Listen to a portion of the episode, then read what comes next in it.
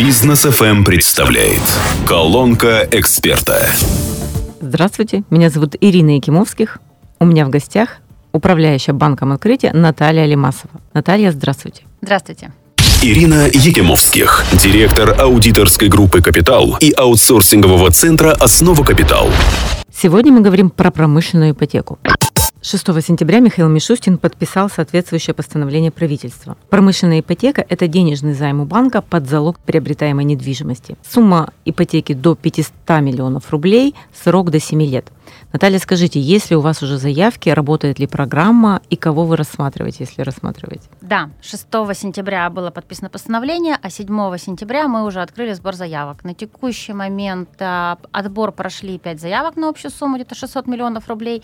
Это те заявки, которые по критериям а, мы проверили, они подходят. Вот. Ну, еще и в работе примерно в три раза больше заявок. Скажите, а заявки на приобретение недвижимости На или... приобретение недвижимости. А какой формат недвижимости? То есть что это? Можете поподробнее? А, обычно это здания, л- либо промышленные здания, либо здания там логистические, которые можно перестроить под промышленные. Вы рассматриваете именно приобретение здания, а если продавец продает юридическое лицо? Тогда нужно правильно структурировать сделку, чтобы воспользоваться льготным финансированием. В этом случае нужно разделять и отдельно покупать недвижимость, впоследствии отдельно покупать юридическое лицо. Скажите, вы отобрали заемщиков, которые подходят под критерии. А какие критерии, ну, вот в первую очередь, вы отбираете и рассматриваете? Но основное это критерии, которые в самом а, постановлении, это предприятие должно соответствовать э, тем а, ограничениям, которые есть в постановлении. Прежде всего, это коды АКВЭД, это категория С, за исключением там, нефтепереработчиков, торговля алкогольной продукцией. Ну, это стандартные исключения, которые бывают во всех программах. А Второй этап а, отбора – это проверка на финансовое состояние. А способен ли заемщик погасить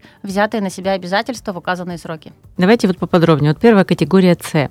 То есть все отрасли, которые попадают в АКВЭД в категорию С, ну, то есть являются потенциальными заемщиками. Или есть какие-то приоритетные отрасли? все отрасли, которые попадают в категорию С. Если мы говорим про приоритетные заемщики, тут, наверное, правильно сказать, есть другая категория инновационные компании, у которых ставка по кредиту будет не 5, а 3%. В каком случае заемщик может рассчитывать на ставку 3%? А, Значит, у нас э, есть э, понимание, что такое инновационные компании. Это компании, э, которые, неважно, это юрлицо или индивидуальный предприниматель, но которые включены в реестр конечных получателей государственной поддержки по инновационной деятельности и которые получали поддержку в том э, или ином виде за последние пять лет. Ну, то есть в основном пока рабочая ставка это 5%. Да. И вот второе условие вы сказали, кому достаточно финансовых показателей в отчетности. То есть вы будете ретроспективно анализировать заемщиков. Да, а, действительно, банки анализируют э, заемщика в формате «мы смотрим, как было раньше». К сожалению, мы не, смо- не можем простроить, как оно будет в дальнейшем, поэтому опираемся на прошлый опыт.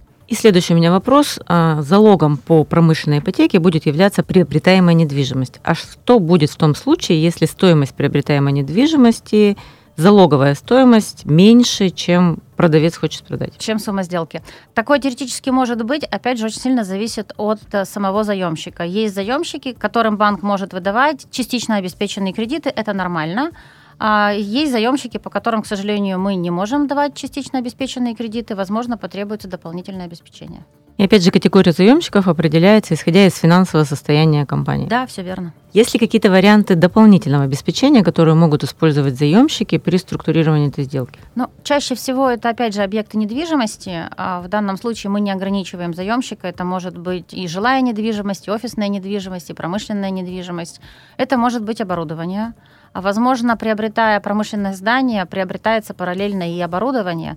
Соответственно, может, это оборудование также может выступить в качестве обеспечения. Ну и у меня последний вопрос. Кому вы не будете рассматривать выдачу промышленной ипотеки? Ну, во-первых, тем, кто не попадает под категорию С, как я уже озвучила, исключения, то есть те, которые попали в категорию С, но это компании исключения. Это переработка нефти, транспортировка нефти и это продажи, там, реализация производства алкогольной продукции. А Мы не будем финансировать компании с задолженностью по налогам и сборам, с а, действующими существенными суммами исполнительных производств, но это стандартный подход при оценке финансового состояния а, в таких компаний мы не можем финансировать в силу ограничений, наложенных на нас Центральным банком. Спасибо, все достаточно ясно, друзья. И напомню еще раз, категория С – это аквет у компании, основной аквет, который относится в раздел С – обрабатывающий производство. Колонка эксперта на бизнес ФМ.